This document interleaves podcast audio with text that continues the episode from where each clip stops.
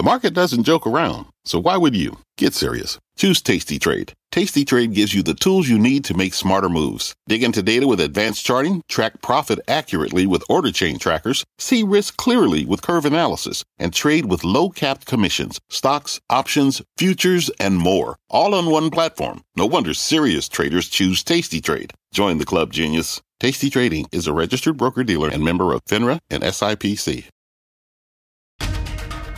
This is Squawk Pod. I'm CNBC producer Katie Kramer. Today on our podcast, the coronavirus hits a grim milestone with the largest global uptick in new cases in a single day. Dr. Scott Gottlieb, former FDA head, on what it means in the U.S. This week's going to really be a pivotal week for us to get a picture of where things are heading in states like Florida and Arizona and Texas, whether or not they're tipping over into exponential growth or not.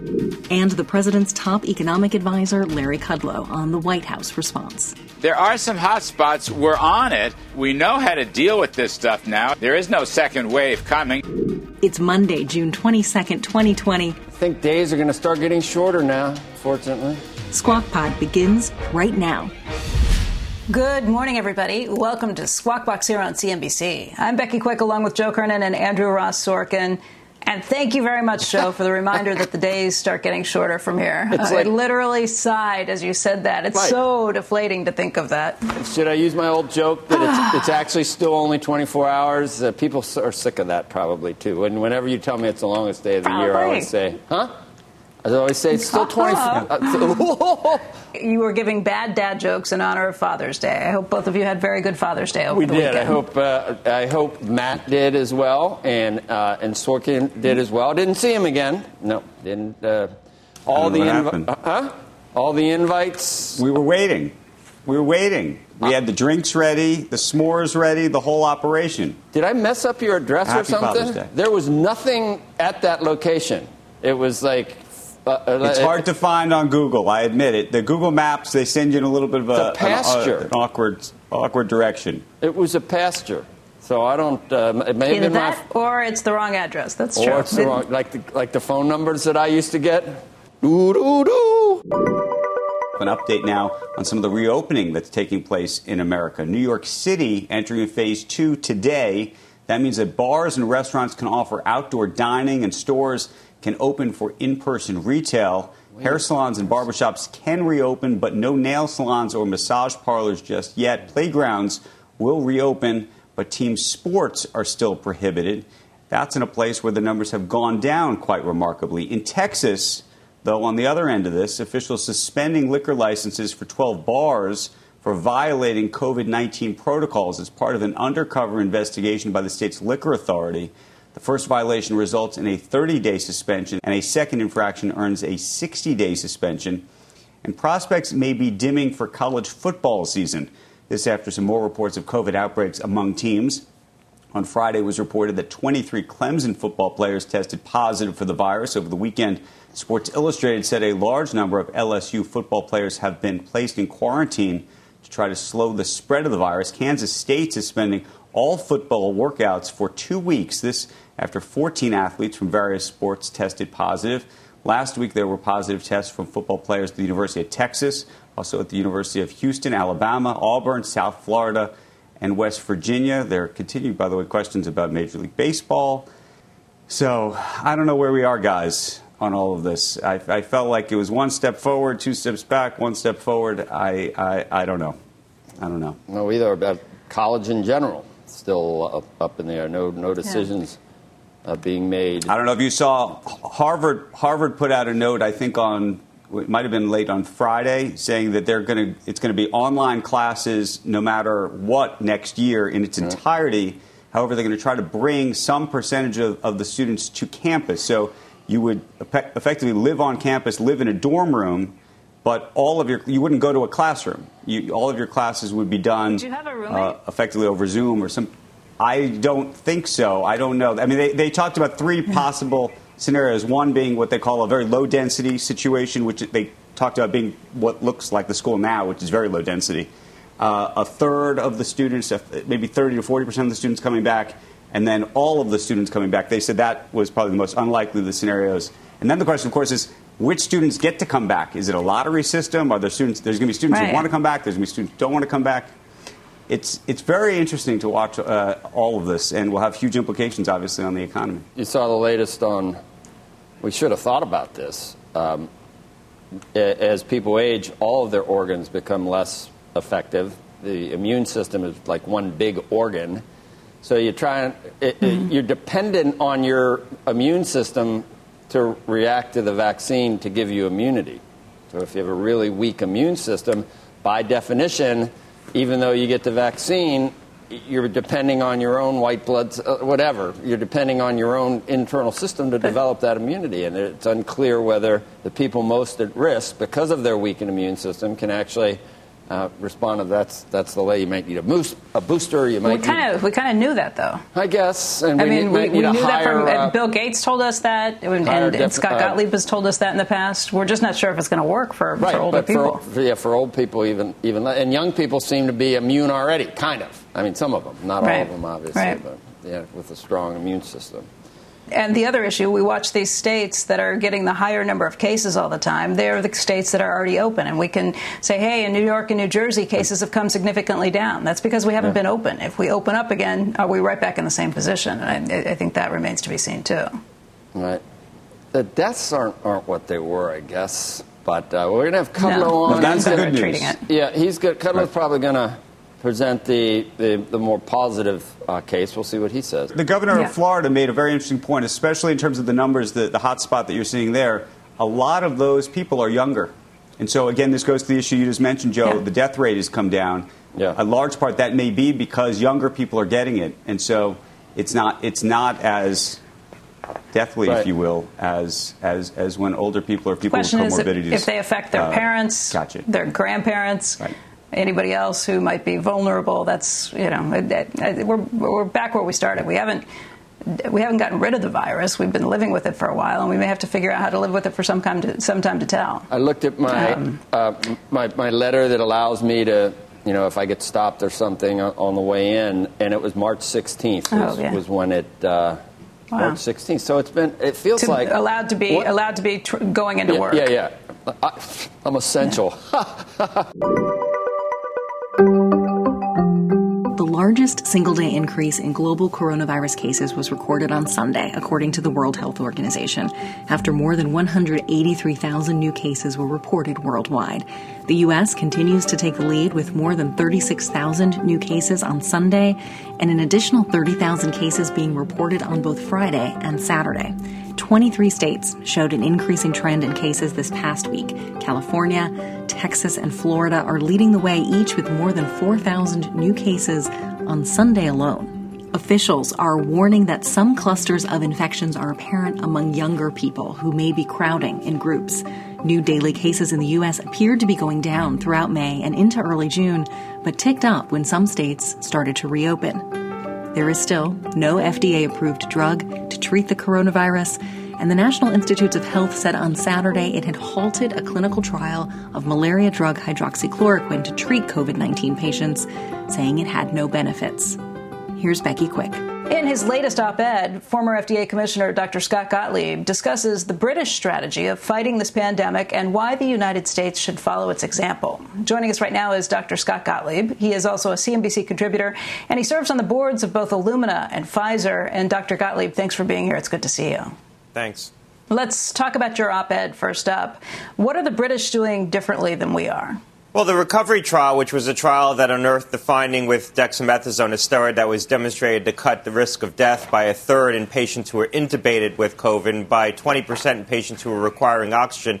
That was what we call practical clinical trial. So it was a very large. It was still a randomized trial where patients were randomized to different treatments or just routine care. But it was a practical trial insofar as it wasn't collecting a lot of different variables about the patients. And so it made it easy for doctors to run this kind of a trial in a crisis situation. Doctors who are busy working in critical care units. In the U.S., we've reached for more elaborate clinical trials, and that's made it harder to run and enroll these clinical trials, and it's made it harder for us to get results. We actually affirmatively decided not to participate in a recovery trial. And I think regulators and public health authorities need to rethink these kinds of trials and reach for these kinds of practical trials that are going to be easier to run in these settings so that we start getting answers about what works and what doesn't. We're going to be uh, more dependent upon therapeutic innovation here in this country, given the fact that we're going to continue to have a lot of infection. And so we're going to need things that try to reduce the death rate as a way to try to quell the impact of this, this disease. Let's talk about a few of those things that we've been watching. Today is a, a, reopening of phase two in New York City, meaning that people can get their haircut in salons, uh, they can have outdoor dining and drink service, a lot of other things that are out there. And I've been watching over the last several weeks where sometimes people in the Northeast uh, seem like they've been thumping their chest a bit about how much better we're doing here than in some other places where we've been taking strict measures. We have seen a decline in the number of cases. Other places have opened up and have seen um, more cases coming on. Are we just waiting for this to happen to us too? Because as we reopen up, it's inevitable that you are going to see an increase in cases and maybe it puts us right back where we were? Well, we'll see an increase in cases, but we're reopening against a much different backdrop. Um, first of all, cases are way down in the Northeast. New York, New Jersey, Connecticut, cases are, are way down. I think the population here um, is more aware of the risks. I think you're more likely to see compliance with masking, people being mindful um, of their social interactions. And so there, we also have a lot of infection here. New York, probably 30% of the population has been infected. New Jersey and Connecticut, probably around 10% if you did seroprevalence studies uh, maybe higher than that. And so there's been more infection here, so the transmission rate is going to be a little bit less because of that, because now you have more people who have some level of immunity. So I wouldn't expect to see the big increases that they're seeing in the southeast and the south um, that we're that in, in here when we open. Remember, Florida, Texas, Georgia. Um, Alabama, South Carolina, Arkansas, Arizona, all opened against the backdrop of a lot of spread. Their cases never really went down, and then they opened up. And so it, they were destined to have more infection as they opened. Do you think that's why, when you look at uh, what we're hearing from some of the schools already, some of the universities that have opened up for their football practices, it, was Clemson, uh, LSU, Kansas State, the University of Texas, the University of Houston, Alabama, South Florida, and West Virginia that have all seen uh, cases, you know uh, spikes in the number of p- uh, kids on those teams who, who have seen coronavirus, who have tested positive? Or do you think it's just something that you're going to inevitably see when you have close contact sports for universities across the country and then potentially high schools too?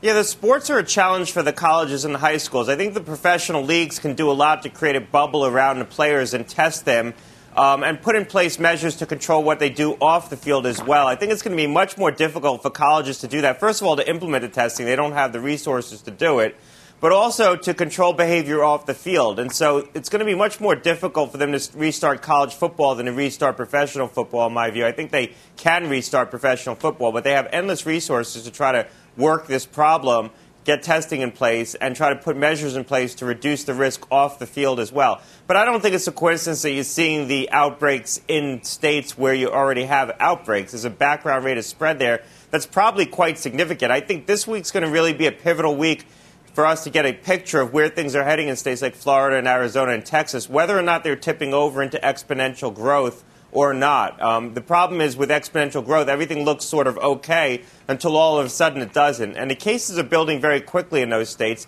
Deaths are down. Um, and I think they'll continue to stay down in part because we're treating this disease better, and in part because the outbreaks for now are among a younger cohort, as older people do a much better job of protecting themselves. What, what will be the sign? What will be the numbers or the statistics we look at to decide whether this has gone exponential? Well, I think if you're if you're seeing cases continue to build by you know 500 to 1,000 in states like Florida, Texas, Arizona, you're seeing cases build by 500 a day. Um, by the end of the week, we're at maybe 6,000 cases in these states, maybe a little bit more in Florida, Texas, California. Um, that's you, that's going to be a curve that's starting to look like exponential growth. A doubling time coming down to something you know about a week or less. Right now, the doubling time is about 10 days in some of these places, so it's been coming down. Um, they're having major outbreaks underway. There's no question about it. And they might be past the point that they can control this just with simple interventions like trying to get more people to wear masks and people be mindful of their social interactions. They might have to start closing some establishments where people are congregating indoors and they know the virus is spreading. The problem is they don't know what those establishments are. They're guessing it's the bars because a lot of young people are getting, uh, getting the illness. But I don't think they've really traced it back to those locations effectively because they don't have the tracking and tracing in place that other states, including New York, New Jersey, and Connecticut, have as they reopen. Hey, doctor, real quick. It, given that it appears that the, the morbidity rate has come down, and, and that's such a great sign, how should we think about these numbers relative to hospitalizations, given the younger people that are that are that are getting this? What I mean, again, I think it goes back to what Becky was asking about the number. What numbers or data points should we be looking at? Is this really at this point about hospitalizations? Is that the, is that the key to look at relative to total number? Because obviously, uh, also, and, and it's become politicized, but obviously we're doing a lot more testing. So I'm trying to I'm trying to think through, uh, you know, where, where we should be looking. Well, we're doing more testing, but the positivity rate's going up. So it's not just a function of testing. I think we are looking at hospitalizations because the measure that, that political class is looking at is resource utilization by the healthcare system and asking themselves, do we have enough capacity to sustain these kinds of outbreaks? The problem with that is that the hospitalizations, number one, are a leading um, indicator, and hospitalizations are going up in all these states. 40% of hospitalizations in Arizona are now COVID patients. But the other, the other challenge is that if we get a lot of infection, even if it's among a 20 to 40 year old cohort that's less likely to get hospitalized, it's certainly less likely to succumb to the infection. If we have that much infection going on in the background, eventually it's going to seep into other communities. You know, people over the age of 50 aren't going to be able to keep themselves protected in perpetuity. So, you know, what are you racing against? Are you racing against just all the 20 to 40 year olds getting infected before it reaches the 60 year olds? Eventually, it's going to get into the older populations in these places as the density of infection increases, which is what's happening right now. The density of infection does seem to be pretty high in these places right now. It's just among a younger population. Dr. Gottlieb, thank you. It is great to see you. Good to see you.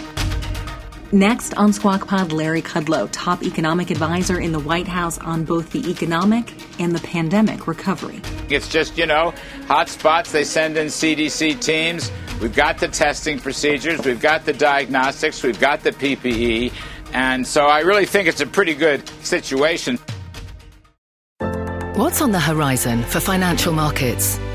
At PGIM, it's a question that over 1,400 investment professionals relentlessly research in pursuit of your long term goals. Specialised across asset classes, but united in collaboration, our teams provide global and local expertise. Our investments shape tomorrow, today. Pursue your tomorrow with PGIM, a leading global asset manager.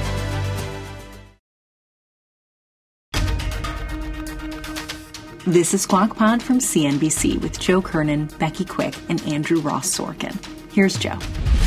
Then we are just posing the question about the coronavirus and, and what it means to the stock market. I'm wondering when November 4th or whatever that day is. I wonder when, when or if you are able to discern anything from the stock market based on the prospects of uh, President Trump versus Vice President Biden uh, at this point. Because we have we had President, uh, Vice President Biden on the show, guys, and, and he said day one, those tax cuts for corporations get, get rescinded.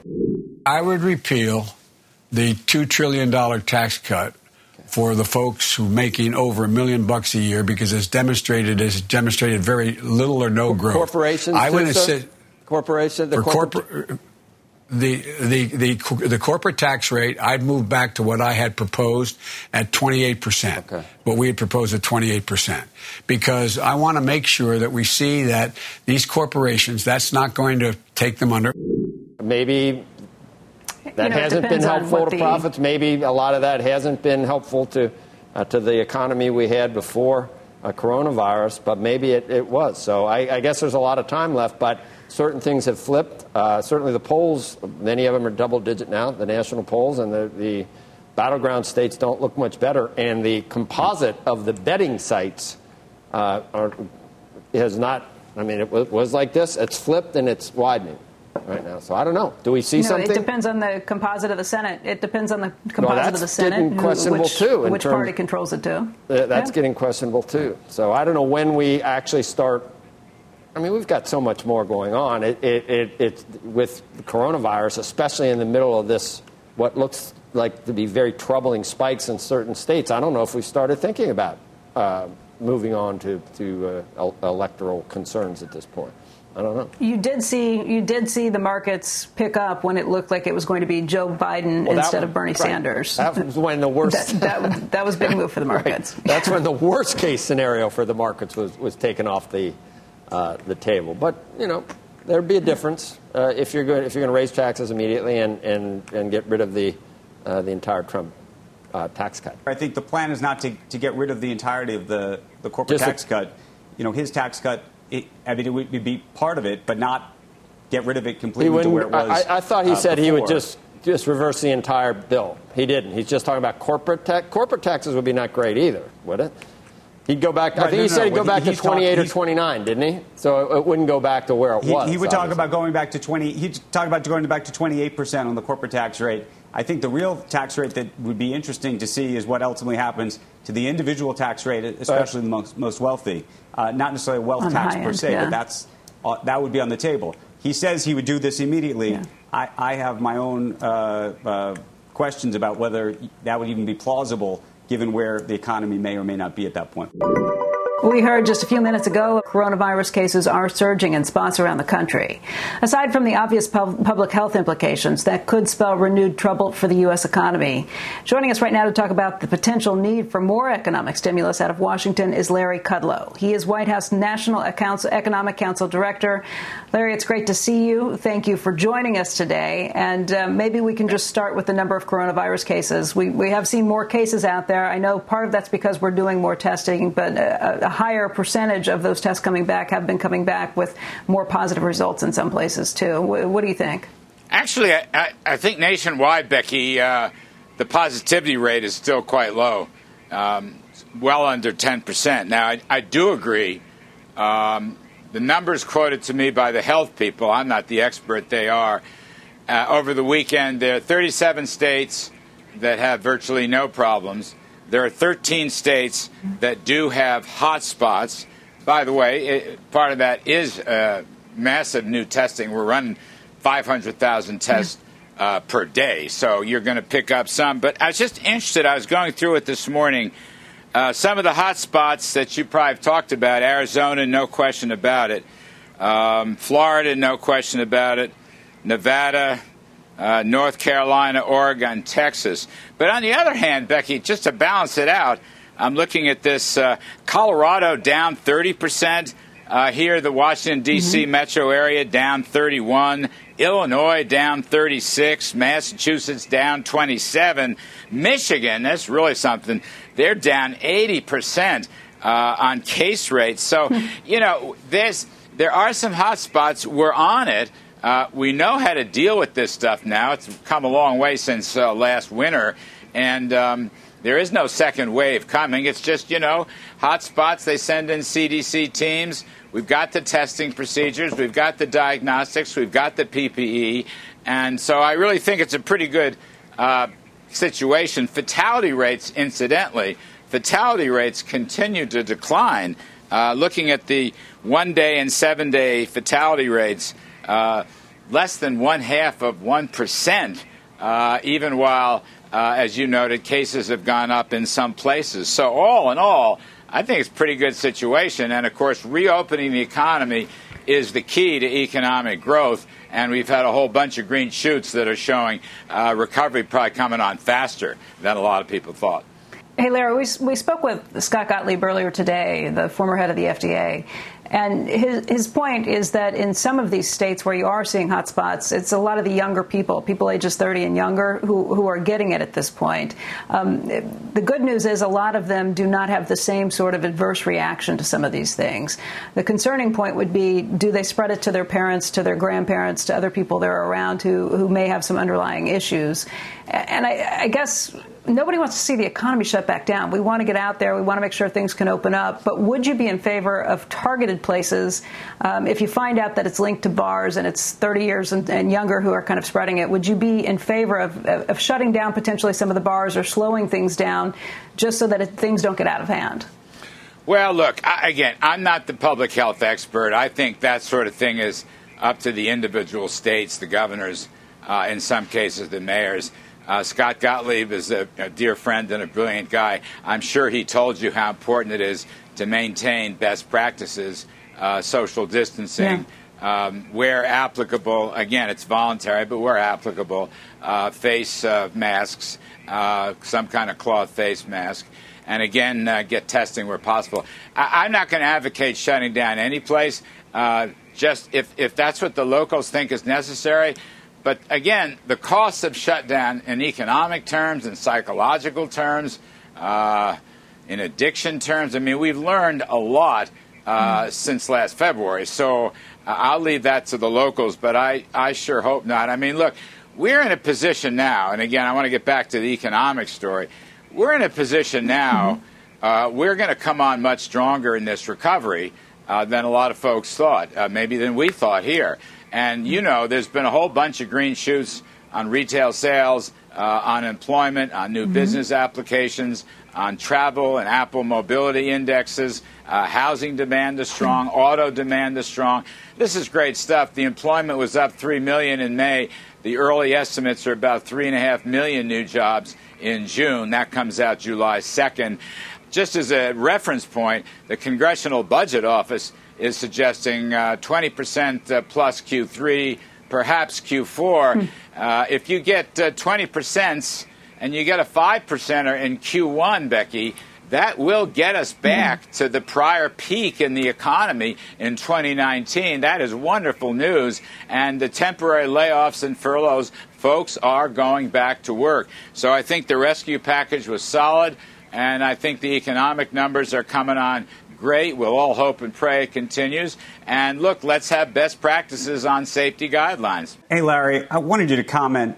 I wanted you to comment, if you could, on the president's comment uh, over the weekend uh, at that uh, at that rally in Tulsa, uh, where he effectively said uh, that that he said to his people, "Slow the testing down, please." Here's the bad part: when you test, when you do testing to that extent, you're going to find more people. You're going to find more cases.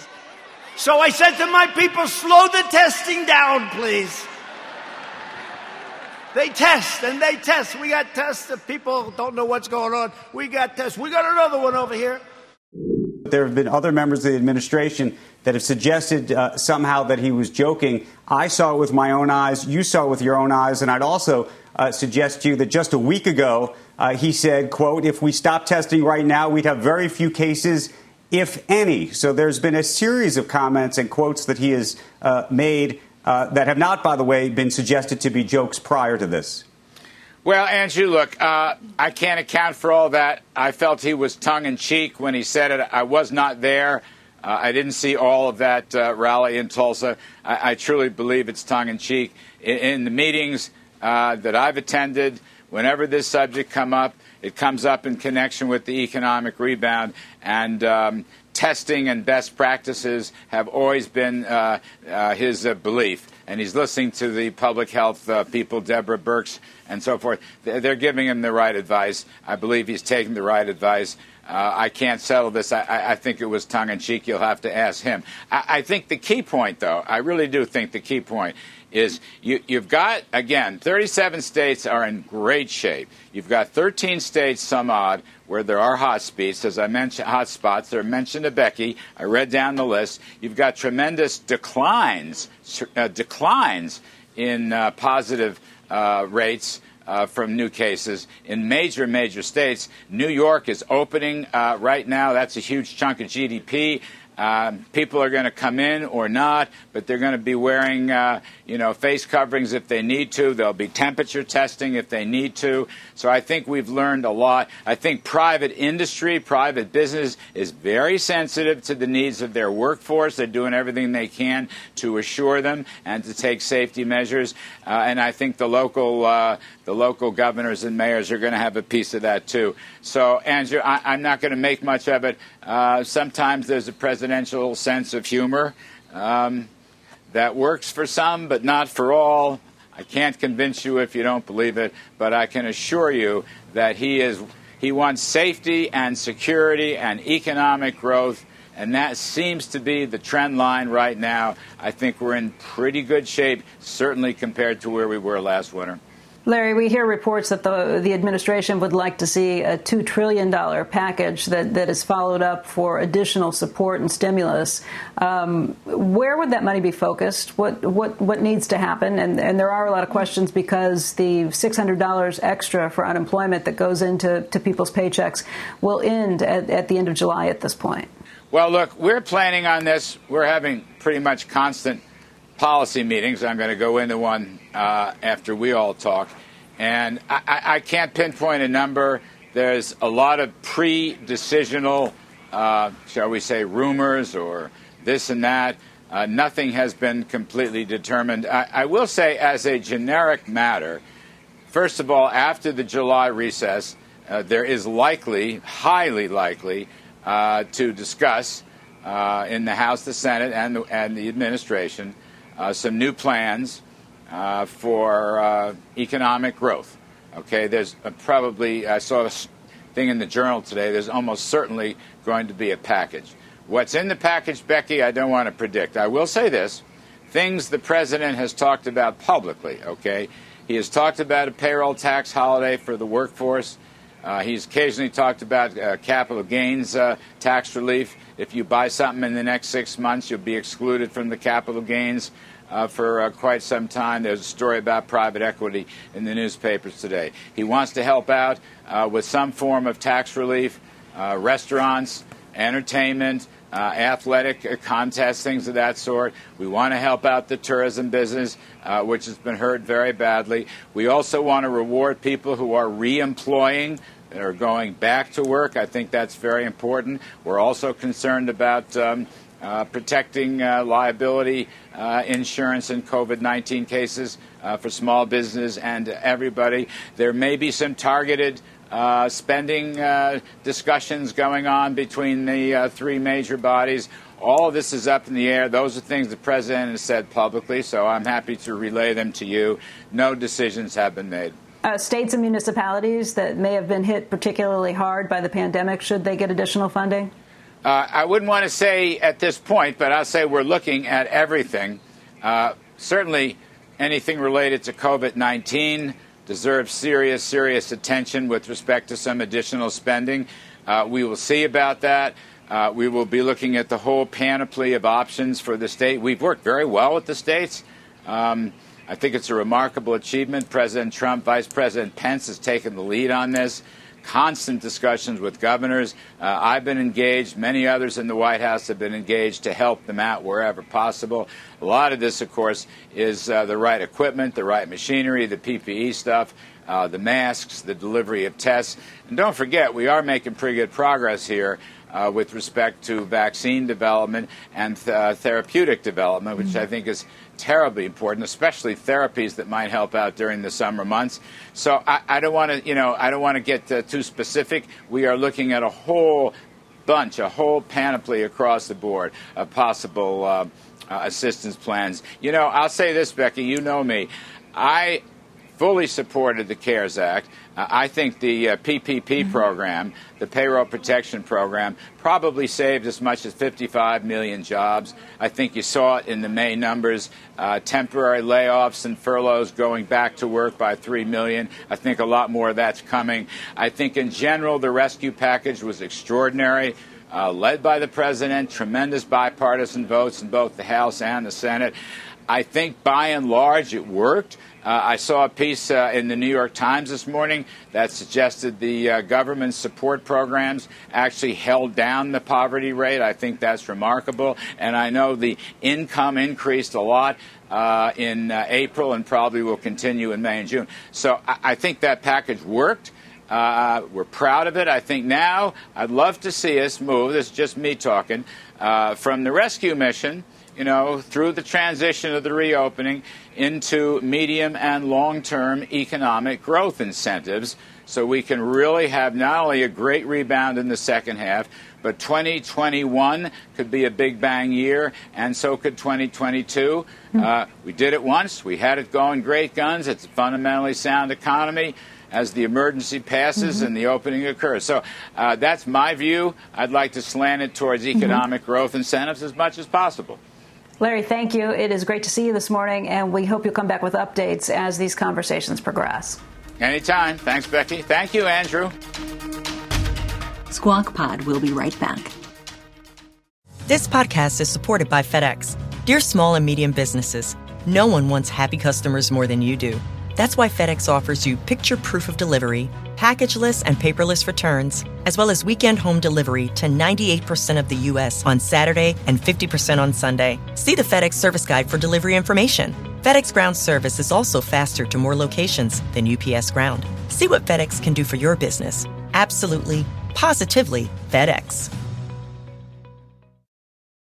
With the Wells Fargo Active Cash Credit Card, you can earn unlimited 2% cash rewards on purchases you want and purchases you need. That means you earn 2% cash rewards on what you want, like season tickets to watch your favorite team, and 2% cash rewards on what you need, like paying for parking. That's the beauty of the Active Cash Credit Card. It's ready when you are with unlimited 2% cash rewards. The Wells Fargo Active Cash Credit Card. That's real life ready. Terms apply. Learn more at wellsfargo.com slash activecash. That's the podcast for today. Thank you for listening. Squawk Box is hosted by Joe Kernen, Becky Quick, and Andrew Ross Sorkin. Tune in weekday mornings on CNBC at 6 a.m. Eastern and subscribe to Squawk Pod wherever you listen to podcasts. Share us with a friend and tweet us at Squawk CNBC. We'll meet you back here tomorrow.